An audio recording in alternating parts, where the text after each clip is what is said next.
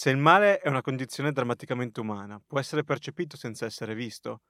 Nella zona di interesse, Jonathan Glazer esplora le potenzialità del linguaggio cinematografico per cercare risposte a questo interrogativo esistenziale. Signore e signore, prendete posto. L'episodio 22 di Cinema Passengers sta per cominciare.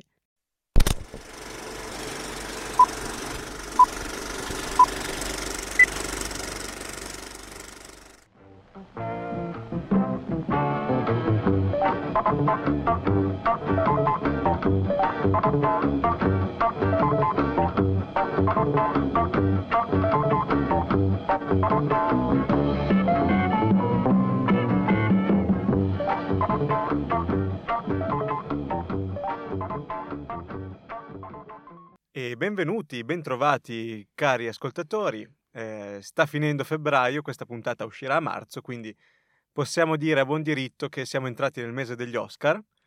Abbiamo già trattato un po' di film che faranno un po' da padrone il 10 marzo, quando ci sarà appunto la cerimonia degli Oscar, e uno di questi è La zona di interesse, film che ha vinto il premio della giuria Cannes. Molti lo davano come Palma d'Oro, come insomma uno dei forti candidati alla Palma d'Oro. È arrivato anche da noi a un sacco di nomination che poi ne discuteremo. Tra l'altro ultimamente proprio sta uscendo un sacco di roba bellissima al cinema. Stavo riflettendo con alcuni amici che in questo 2024 è partito alla grande, perché... Sì, vero, decisamente. Vero, cioè è uscito nell'ordine il film di Miyazaki. Perfect Days. Anatomia di una caduta. Povere creature. Vabbè, Past Lives. Appunto, la zona di interesse. Quasi tutte cose insomma, che comunque abbiamo recensito, tra virgolette, o a cui abbiamo dedicato una puntata, quindi cerchiamo di essere sul pezzo, ci proviamo. Dai. Comunque è anche la prima puntata dopo 3 settimane in cui siamo finalmente di nuovo tutti e tre insieme, dopo la sessione di Luca, la fine della mia malattia. Che bella, Bea tuo... sempre presente, Bea l'unica sul pezzo che riesce a portare avanti questo podcast. Si prova. Allora, in realtà questa è anche una puntata un po' difficilina, perché stiamo comunque parlando di un film che tratta una tematica abbastanza tosta, che è quella dell'Olocausto, e lo fa in un modo molto innovativo rispetto a quello che è il filone di solito di questo genere di film. E infatti sarà una puntata dove praticamente non ci saranno spoiler, non per nostra intenzione, ma perché in generale il film è principalmente uno squarcio di vita quotidiana di una famiglia nazista. Quindi non vediamo nulla di più e nulla di meno di una semplice vita quotidiana di questa moglie, di questo marito, con i loro 5 figli, esatto. Con la piccola particolarità che la villetta bellissima in cui vivono è adiacente al campo di Auschwitz. Sì, e il marito, tanto preso dal lavoro, e lavoro che porta tanti problemi all'interno della famiglia, come lavoro fa appunto l'ufficiale che dirige Auschwitz, anzi apprendiamo a essere l'uomo che ha reso grande Auschwitz. Io mi fermerei qua perché non ha senso... Sì, questa di fatto è la sinossi del film. Oh, guarda, siamo tolti la sinossi senza patemi. Noi siamo andati a vedere il film, mi pare il giorno stesso in cui è uscito, sì, ovvero sì, giovedì scorso, che era il 22 febbraio, e una cosa che io e un'altra ragazza, insomma altri amici con cui siamo andati, che ci siamo subito detti dopo la visione del film è: cavolo, questo è il film sull'Olocausto meno film sull'Olocausto. Ma posso lanciare una provocazione? Sì. È un film sull'Olocausto? È un film che parla dell'Olocausto o del male in sé? No, infatti è proprio questo a cui volevo arrivare, nel senso che è effettivamente un film sull'Olocausto perché la tematica è più o meno quella. Però effettivamente se non dovessimo inserire per forza di cose questo film all'interno di un filone, ha un'universalità a livello di tematica e anche poi di forma, e ne parleremo moltissimo durante questa puntata, che il fatto che questa villa sia di fianco a un campo di concentramento è relativo, nel senso che potrebbe essere tranquillamente di fianco ad una trincea, tranquillamente di fianco a una Gaza, cioè potrebbe essere di fianco a qualsiasi cosa. Sì, per il tipo di venatura esistenziale che permea tutto il film. Assolutamente, verissimo. Assolutamente. E in effetti è, diciamo, un film incredibile da questo punto di vista, cioè il fatto che il tema sia appunto l'Olocausto e diciamo anche analizzare, indagare il male che è nato, che è stato provocato dal nazismo, però poi ha un respiro talmente ampio questa riflessione, questa indagine che fa Jonathan Glazer all'interno di questo spazio piccolissimo, questo spazio quasi idilliaco, casalingo, che appunto ha un respiro talmente ampio che alla fine è quasi una riflessione filosofica in generale sul male e anche su quanto l'uomo può accettare e abituarsi al male. E poi insomma diciamo è un tema molto complesso, perché ovviamente o forse accettarlo perché si abitua. Esattamente, anche questo, cioè diciamo che è un film che crea veramente anche tanto dibattito proprio a livello filosofico, di questione esistenziale e filosofica, e ovviamente da un lato c'è una questione prettamente morale, nel senso che le persone, soprattutto diciamo il capo della famiglia, quindi il generale nazista e sua moglie, ovviamente anche se vivono in questa dimensione quasi che ci sembra, allo spettatore sembra quasi staccata dalla realtà, in realtà loro sono immersi in quella realtà nazista e sono convinti, cioè loro sono consapevoli di quello che sta succedendo. Sì, sono anche i primi agenti. Sono i primi agenti, che è esattamente la cosa peggiore. Però allo stesso tempo c'è anche questo sentimento dell'abitudine, quindi questo va anche un po' oltre la responsabilità morale della tragedia e dell'orrore dell'Olocausto, questo va anche oltre, c'è proprio la natura umana che si abitua. Anche perché loro comunque non vivono in una situazione di costrizione, non è che stiamo vedendo la quotidianità di una famiglia che vuoi o non vuoi, magari è una famiglia povera, quella casa lì di fianco è stato costruito un campo di concentramento e quindi per tutta una serie di condizioni non possono andarsene da lì e quindi vivono passivamente quello che accade in questi termini qua. Cioè, stiamo proprio parlando di una famiglia che ha scelto di vivere lì, che è felice di vivere lì e che quando gli viene addirittura proposto di cambiare casa la vivono come una tragedia incredibile.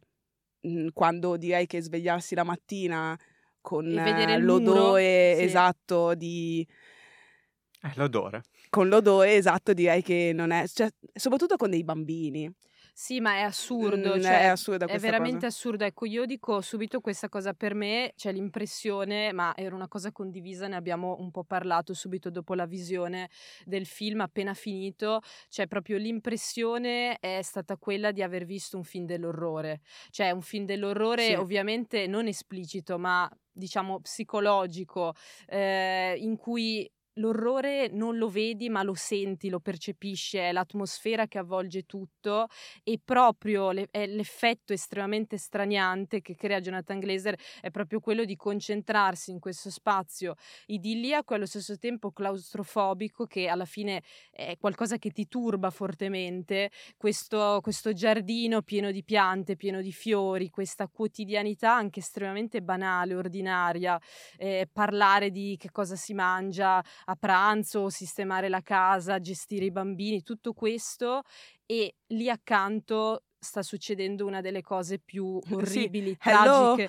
Cioè è veramente qualcosa di alienante. È alienante perché le figure umane delle vittime sono alienate, nel senso sono oggettificate, ma questo si può applicare alla Shoah come, non so, a me viene da pensare l'esempio più banale, la tratta degli schiavi, dove di fatto gli schiavi venivano considerati come oggetti, e quando si parla di oggetti, di cose, di unità, a me da ingegnere o aspirante tale ha colpito poi gli aspetti della quotidianità della vita del protagonista, che in quanto amministratore di una fabbrica si occupava degli aspetti gestionali delle unità, di come smaltire più unità possibile. Quindi insomma da questo punto di vista nulla di nuovo, nulla che l'indagine filosofica sul male in sé non abbia tirato fuori, però questo ci porta alla grande trovata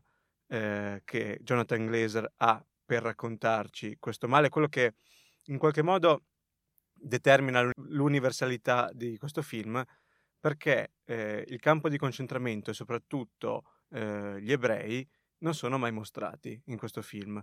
Sono sempre presenti, ma grazie al sound design, di fatto come di solito in realtà avviene per tutti i film, ma in questa cosa è proprio esasperata al massimo, quando si registra un film si registrano in qualche modo due film, quello che viene preso dalla camera e poi il suono. Il suono non è quasi mai preso in diretta, tutti i suoni sono costruiti ad hoc dopo, no?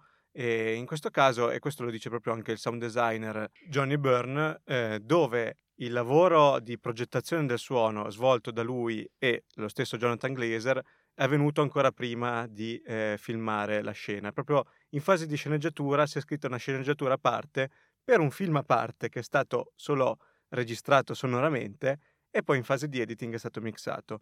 E questo cosa ci porta? Ci porta un po' al fatto che avere una barriera visiva, che è sempre rappresentata da un muro in questo caso, ma è una barriera tipo la siepe di leopardi, no? Ci permette di proiettare in quello che non vediamo la nostra immaginazione, o comunque le nostre proiezioni della coscienza. E concordiamo tutti che è la vera forza di questo film. Quindi di fatto una statuetta già vinta, perché non mi rifiuto di pensare che non vinca il miglior sonoro. Sì, ecco appunto, il sonoro è una delle parti, diciamo, uno degli strumenti del linguaggio cinematografico che utilizza Jonathan Glazer, e forse è appunto uno di quelli più incisivi per tutto il film.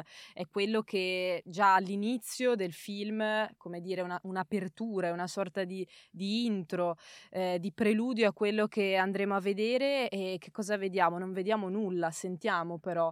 E quindi c'è un mix tra il sonoro e, aggiungo, anche la colonna sonora proprio stessa, la colonna sonora vera e propria, che come dire, creano proprio il contenuto del film, la portata, diciamo, di questa tragedia estremamente appunto straniante, perché poi è percepita quasi solamente da noi spettatori.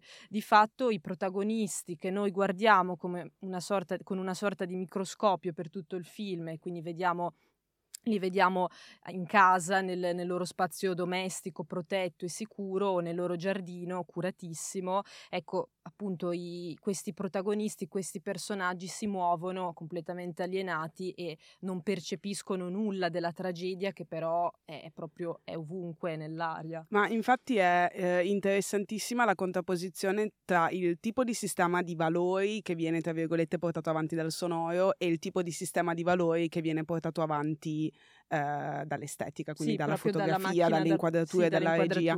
Infatti una delle cose che mi è piaciuta di più di questo film è il fatto che effettivamente c'è un'estetica molto cottagecore, che è, cioè, possiamo definire una sorta di movimento estetico che si è affermato grazie a Tumblr Info nel 2018, però in realtà trova poi dei richiami con quelle che erano effettivamente già movimenti artistici del passato, quindi basati su pittori che si dedicavano a paesaggi bucolici, cose del genere. Un esempio di film che effettivamente utilizza tantissimo questa estetica è Le Margheritine del 66, che è un'opera fondamentale del cinema russo e ceco, anche in realtà della seconda metà del Novecento.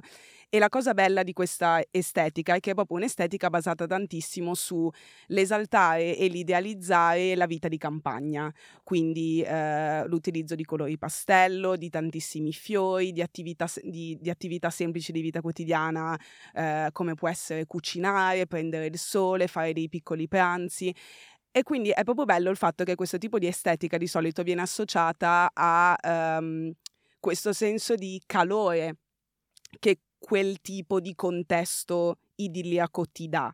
Ed è bellissimo il fatto che in realtà questo tipo di estetica sia privata di qualsiasi calore in questo film e viene resa estremamente fredda ed estremamente sovversiva dal sonoro stesso e dal fatto che poi è un film dai colori molto freddi in realtà. Sì. Sì. Cioè sì, ci sono colori pastello, però non sono caldi come invece sono i colori caldi delle Margheritine o di altri film tipici di questa estetica. Quindi è molto bello, è molto L'unico bella questa colore cosa. Caldo che percepisci come tale è il rosso. Che ti spiattellano in faccia, ecco, due volte dal nulla. No, poi diciamo che questo si inserisce comunque in un filone di inseriamoci anche questo film di film horror, tra l'altro tutti diciamo che orbitano attorno ad A24 che ha prodotto questo film. Qua Dile sei la più esperta, ma il primo che mi viene in mente è Mother di Aronofsky, sì, che in realtà non ricordo se è di A24. No, mi sa di no, non ne sono sicura. Ti dico, a me non ha fatto... Allora, in realtà non sapevamo che fosse prodotto dalla A24, quando siamo andati in sala ci siamo un attimo rimasti. Cioè, io me lo so ricordato. Sì. Ah, ok, io no, cioè perché noi abbiamo cercato di leggere meno informazioni possibili su questo film, perché volevamo arrivare un attimo pronti a tutto, e anche se poi effettivamente io e Luca, mi pare anche tu Bea, sapevamo delle premesse, in realtà sì, poi ci ha sorpreso comunque. La sapevamo, esatto. Okay. Poi... Ma a me ha ricordato tantissimo nelle vibe appunto orrorifiche un film di Alexander, se non sbaglio, che si chiama Miss Violence, che è film di questo regista greco che tratta tutta la tematica delle molestie sessuali, soprattutto in ambito familiare, della pedofilia e quindi tematiche di questo tipo, però lo fa sfruttandosi dell'implicito, esattamente come fa questo film, e a me ha ricordato tantissimo Miss Violence, proprio tanto, che effettivamente viene considerato un thriller psicologico, ma in realtà è un film dell'orrore, sì. Quindi beh, sì. Ma è molto, credo che sia una riflessione molto interessante, cioè proprio a livello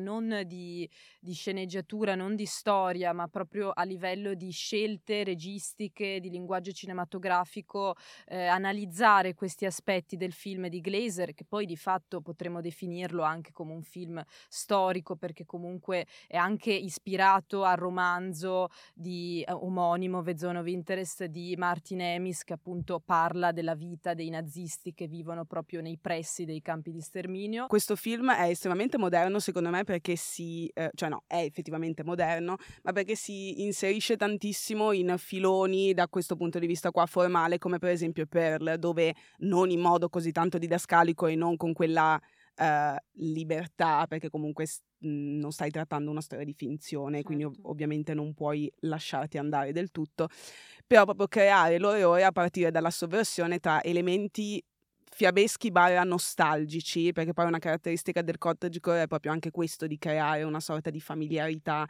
nostalgica, sì, attraverso determinate immagini, con invece una contrapposizione non voglio dire meschina, non è la parola corretta, però una contrapposizione molto molto cupa, grottesca forse, che poi ti dà effettivamente quel senso di grottesco, sì, crea l'effetto grottesco, infatti questa cosa qui secondo me è evidentissima nel fatto che ad un certo punto, tra i vari momenti di vita quotidiana, noi vediamo il padre che legge le fiabe ai bambini, e non vediamo il padre che legge diversi tipi di fiabe, legge Hansel e Gretel, e non un punto a caso della storia, ma la parte finale relativa al forno.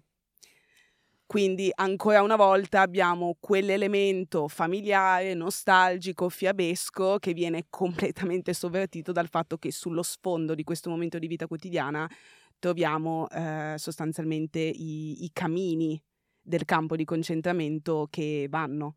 Sì, ma è proprio questo che fa venire i brividi, cioè io proprio voglio utilizzare questa espressione perché c'è proprio la staticità di questo film, che appunto è anche incentivata da questa dimensione idilliaca, quasi un piccolo giardino dell'Eden con tutte le piante. C'è una lunga sequenza che mi pare sia proprio un piano sequenza in cui noi seguiamo la padrona di casa nel giardino e la macchina da presa segue appunto la padrona di casa per tutto il giardino, mi pare di ricordare, senza tagli, e quindi proprio noi siamo lì e riusciamo a seguire tutto il perimetro del giardino, tutto quello spazio così piccolo, che però è stato proprio, come dire, reso meraviglioso, pieno di piante, curatissimo, pieno di bellezza, questo vivere all'aria aperta, questo poter stare nel proprio giardino, ed è veramente, poi ripeto, fa venire i brividi rendersi conto invece di questo contrasto tragico con quello che sta accadendo, e poi ancora di più proprio la consapevolezza dei padroni di casa, e la convinzione, l'abitudine, cioè è un insieme di cose. Certo, no, ti fa fare tante riflessioni questa cosa, perché poi quale distanza, io subito dopo il film pensavo, quale distanza è abbastanza grande da permetterti di essere indifferente rispetto al male? Sono 5 metri, sono 10 metri, è un mare di distanza? Cioè, se noi siamo separati da un mare, allora siamo legittimati a vivere tranquilli? Sì, a sentirci lontani. A sentirci lontani. Anche perché non è solo una distanza fisica, nel senso che anche una distanza temporale, nel senso che effettivamente il film vuole darti il senso di presente.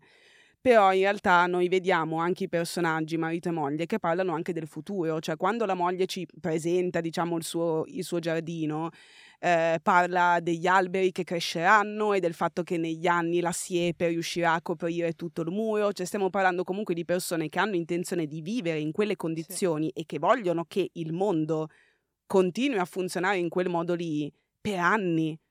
Quindi hanno proprio una concezione di futuro, sì, diciamo. Sì, questo sa quasi distopia, visto poi, esatto, diciamo, perché noi ovviamente sappiamo com'è la storia, com'è andata a finire e quanto è durato effettivamente quell'orrore. Però è verissimo questo dettaglio che, cioè, in quella scena lì sembra quasi che questo sia un mettere le radici per i prossimi 30 anni, 40 anni, cioè quasi distopico. Anche sembra, perché siamo nella Germania del 44, 43, sì, quindi in realtà è proprio il futuro che si prospettava, sì, all'Europa, sì, 80 anni fa. Quindi solo 80 anni fa. Sì, sì. Poi in realtà questo senso di presente, e questo senso di quotidianità presente e reale, diciamo, è un qualcosa che appartiene senza dubbio a quella che era la visione generale del film durante il processo creativo, perché appunto leggevo, che è una cosa che vi anticipavo prima, che il modo in cui hanno diretto questo film è molto particolare, perché loro hanno costruito effettivamente questa casa, hanno piazzato una cosa come 10 camere attorno in modo tale che i protagonisti fossero ripresi da qualsiasi punto di vista, in modo tale che potessero effettivamente girare le scene come se fosse uno spettacolo teatrale, proprio da favorire, tra virgolette, questo appoggiarsi a questa vita, cioè di non interrompere il tutto con stop, azione, ricominciare di nuovo da capo, ripetere sempre le stesse battute da punti di vista diversi, ma cercare di creare una continuità che poi potesse riflettere la continuità della vita familiare di tutti noi, sostanzialmente. E niente, è molto bella questa, sì, cosa, perché è paradossale anche qui il fatto che sia stata utilizzata questa tecnica, quindi tu sostanzialmente, lasciando stare il montaggio, tu potenzialmente hai tutto quello che è il montato continuativo, e quindi tu hai un occhio costantemente addosso a questi protagonisti qua e non sono mai approfonditi da un punto di vista introspettivo. Tu li vedi sempre alla superficie, non sai mai quello che pensano, non sai mai quello che vogliono, è sempre tenuto molto sulla superficie, e io ci ho trovato, poi magari no, però ci ho trovato questo desiderio da parte del regista di guardare i suoi personaggi con la stessa apatia con cui i personaggi guardano quello che hanno effettivamente intorno. Sì, perché è molto fredda come regia. Non sono importanti, sì, a maggior ragione, cosa che rafforza un po' la nostra tesi, che questo è un film che parla del male in sé, non dell'olocausto. Non sono importanti i personaggi in sé, ma sono un po' come delle figure umane. Sì. Davvero, questo film, sì, lo sono, ribadiamo, dei segni messi lì che ti servono a rappresentare l'essere umano messo, esatto, lì, potresti... ma indipendentemente dal tuo background, da quello che tu fai, eccetera. Potrebbe, sì, essere, non so, un ufficiale di Pol Pot invece che un ufficiale di Hitler. Esatto, che si ritorna al discorso dell'inizio, dove quella casa potrebbe essere di fianco a qualsiasi situazione, esatto, tragica, qualsiasi nel mondo funzionerebbe comunque. Di sterminio, di non lo so. Comunque più ne parliamo, più mi piace questo film. Sì, ma sai che anche a me. Anche per me, anche per più me. Ne parliamo, più mi piace. Ed è indice di quanto sia complesso, perché è complesso narrativamente, dato che la narrazione in sé, la trama in sé è veramente banale, semplice, molto lineare, cioè le vicende che avvengono sono veramente ristrette. Entriamo in questa vita in medias res, come se fosse, non so, a me è venuto in mente una novella, cioè un racconto di Carver. Arrivi a metà della vita di questa famiglia e non diciamo niente, ma ti fermi quando in realtà le cose devono ancora finire. È quasi un po' un documentario, ma estremamente freddo, estremamente distaccato. Cioè noi come spettatori siamo proprio lì che guardiamo quello che viene ripreso di questa vita. Cioè noi guardiamo la quotidianità estremamente ordinaria, i discorsi estremamente banali che vengono fatti in casa, non sempre, perché poi ovviamente ci sono dei momenti un po' più, diciamo, legati alla vicenda nazista, perché appunto il padrone di casa è un generale, quindi si parlerà in certi momenti, ci saranno delle riunioni tra capi nazisti, però poi per la maggior parte del tempo sono proprio veramente dei dialoghi banali, ma lo dico proprio nel senso più negativo del termine, negativo non per, diciamo, la quotidianità, che diciamo è umano parlare di cose insomma così, visto che è la quotidianità di questa famiglia, però per lo spettatore è veramente straniante. L'ho già detto mille volte, ma è questo proprio quello che mi è rimasto addosso. Sì, è quello che vuole fare il film, quindi sì. Tu sei catapultato, cioè tu stai guardando un film sull'Olocausto e noi come spettatori lo sappiamo, perché quel muro lì sappiamo benissimo che cosa vuol dire. Può anche non essere l'Olocausto, ma comunque è un contesto di violenza, di veramente di tragedia totale, di orrore totale, e però siamo catapultati in questo mondo proprio di dialoghi completamente banali, inutili per noi, perché noi abbiamo, come dire, la concezione di tutto quello che sta succedendo, ma insomma è veramente... Che poi... forte questo film. Sì, poi questo contesto tragico viene in realtà vissuto in modo diverso dalle varie generazioni che vengono rappresentate nel film, perché è una cosa che passa secondo me un pochino in sordina, ma che è un qualcosa su cui dovremmo concentrarci di più, è il fatto che ad un certo punto marito e moglie ospitano la mamma di lei, che comunque io non mi ricordo i nomi. Possiamo citare i nomi di questi personaggi, perché... ne stiamo parlando. Citiamo gli attori, perché citiamo i nomi degli attori, perché marito e moglie, vabbè, che visto che sono delle macchiettine, esatto, ci sta che ci non abbiano un nome, esatto, ma per, insomma, onestà intellettuale. Allora, l'attore protagonista è Christian Friedel, che interpreta Rudolf Höss. Rudolf, sua moglie è Sandra Hüller, che avete già incontrato se avete visto Anatomia di una caduta, e quindi insomma sarà un'edizione degli Oscar molto interessante per lei, perché purtroppo, per motivi di politica interna che in realtà non conosco neanche bene, Anatomia di una caduta non è stata candidata dalla Francia come candidata al miglior film internazionale, di conseguenza non potrà concorrere, ma concorrà per il miglior film. Proprio miglior film. Esatto. Ah, beh dai, gli è andata forse meglio. Sì. Se lo vincono gli è andata meglio. No, comunque stavo dicendo che ad un certo punto noi vediamo la mamma di Hedwig, la moglie, che viene accolta sostanzialmente in casa, perché deve passare lì un tempo indicativo di 3 giorni o 2 settimane, non mi ricordo, ed è la prima volta che visita effettivamente quella casa. Lì per lì non rimane tanto colpita dal fatto che c'è il muro di Auschwitz, ma la trigger particolarmente, non mi viene un altro termine perché effettivamente è un trigger, durante la notte, quando sente tutti quei rumori terrificanti di, insomma... industria. Esatto. E infatti il giorno dopo, senza salutare nessuno, deciderà di andarsene.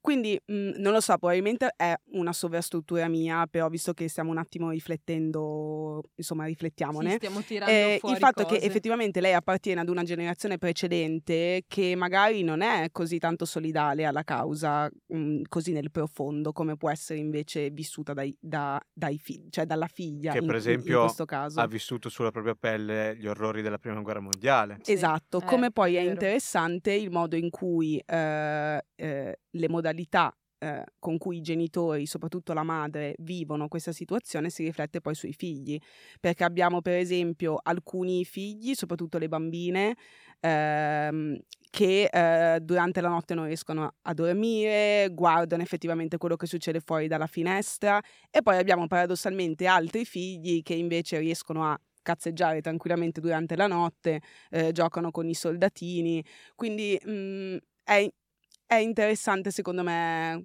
non so, questo piccolo taglio generazionale che c'è nel film. È vero, perché probabilmente il personaggio della madre rappresenta è sempre nazista, secondo me anche abbastanza convinta, e anzi è fiera fa che una critica figlia... pesante agli ebei ad un certo punto, è vero, quindi sì, quando è vero, intendevo che non è troppo solidale, no, intendevo che magari non la abbraccia con quella apatia. Esatto, io ho capito perfettamente quello che intendevi, perché sicuramente la madre è fiera che la figlia si sia sposata al generale di Auschwitz, tutto bellissimo, ok, cioè è convinta di questo, però proprio come sottolineavi tu, secondo me è un'altra generazione e c'è quasi, cioè nel momento in cui si scopre effettivamente che cosa succede in quel campo, che cosa succede a pochi metri dalla casa, cioè proprio questo vedere la realtà, secondo me, per il personaggio della madre è qualcosa che la destabilizza fortemente, sì, e vuole allontanarsi anche da perché questo. Se ci pensiamo, alla fine la figlia,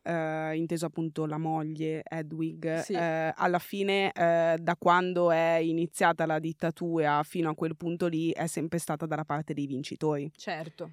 Quindi questo le facilita molto abbracciare la causa nel momento in cui ha avuto solo un ritorno positivo, in quanto ariana, in quanto tedesca, in quanto moglie di un generale. Addirittura è riuscita a sposarsi un generale. Esatto. Tutto questo può essere una, diciamo, negazione alla tesi che abbiamo anticipato un po' all'inizio di questa puntata, ovvero che il male è nella natura dell'uomo, perché magari non è nella natura della madre, che per quanto abituata rigetta il male. La madre intendiamo la suocera, non la moglie, giusto?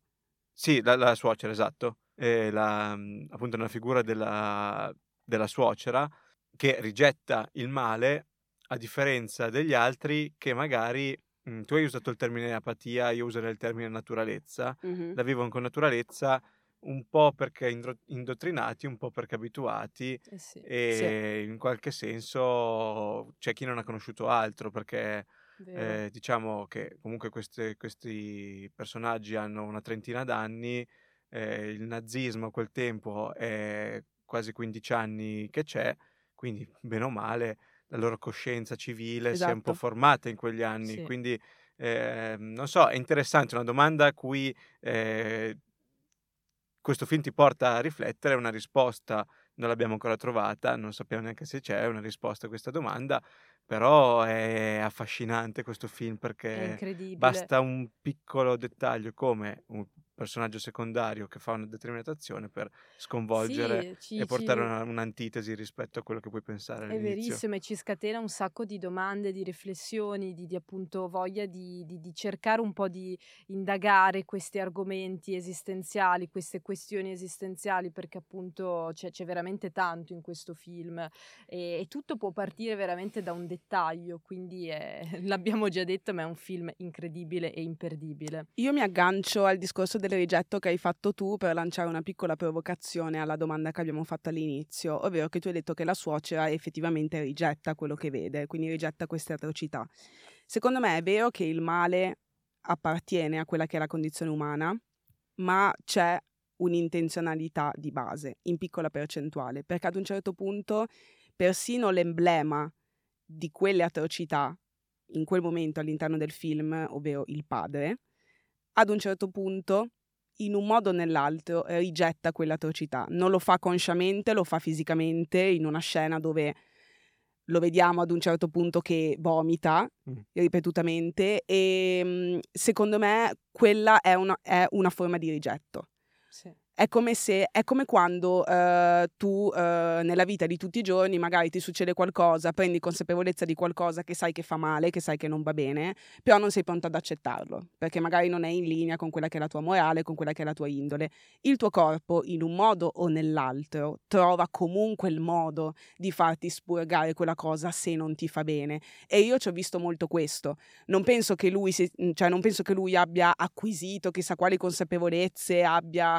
in merito alla causa si sia pentito, altro, non ci vedo rimorso, non ci vedo pentimento, ci vedo semplicemente una risposta fisica di un corpo che sì, ok, d'accordo, è abituato al male, ma appartiene alla condizione umana fino ad un certo punto, non nella sua totalità. È molto interessante questa interpretazione di quello che succede appunto in quella scena. E sì, potrebbe essere così, in effetti. Ci sto pensando. Sì, è come quando ti viene un attacco di panico, sì, in una situazione dove, sì, magari sì, è proprio il tuo corpo che ti sta dicendo questa cosa non va bene, la devo rigettare in un qualche modo. Tu non lo vuoi fare gradualmente attraverso l'autoanalisi, l'introspezione, cose del genere. Ok, io devo trovare fisicamente il modo di buttarlo fuori perché altrimenti mi mangia dentro, sì. E infatti lo mangia dentro. E direi che su questo possiamo anche chiudere. Sono stati dei minuti veramente intensi, così come è intenso La zona di interesse, che è al cinema, sta andando molto bene. Devo dire che abbiamo aperto dicendo che è un anno bellissimo, cioè è iniziato alla grande per la proposta di film, è iniziato alla grande anche per gli incassi che questi film hanno fatto. Bene. Quindi vuol dire che siamo sulla strada giusta, vuol dire che film come questi, che solitamente sono relegati a un certo tipo di pubblico, invece stanno interessando nuovamente, un po' più lentamente rispetto al passato, tutto il pubblico. Quindi speriamo che voi andiate al cinema a vederlo. Perché si deve vedere al cinema un film del genere. Assolutamente. Di cosa stiamo parlando? Anche proprio come esperienza sensoriale, in un qualche modo.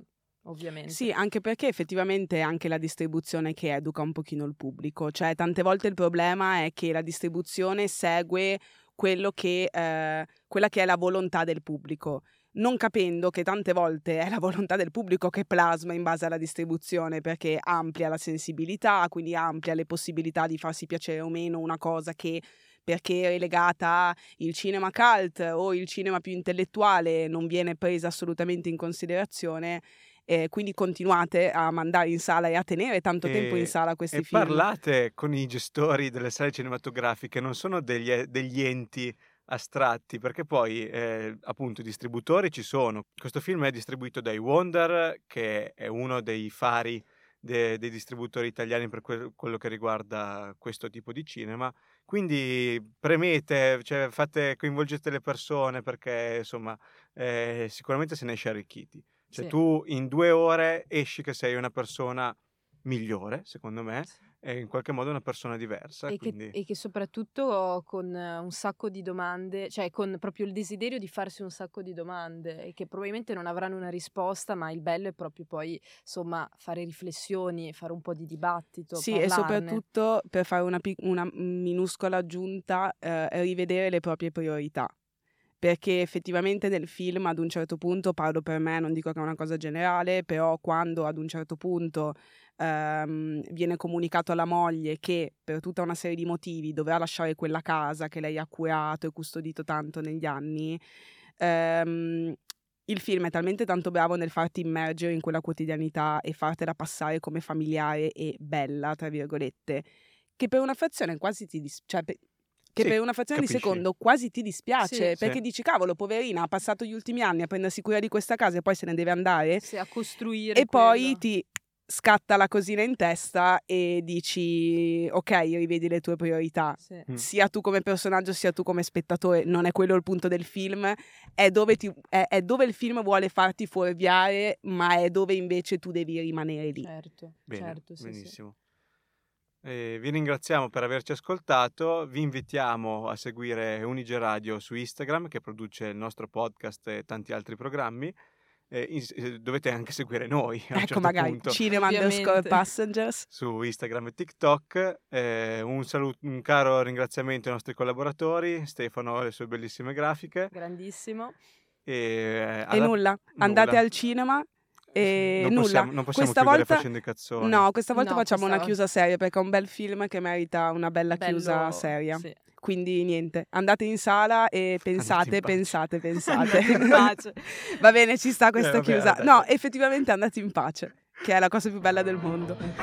Ciao.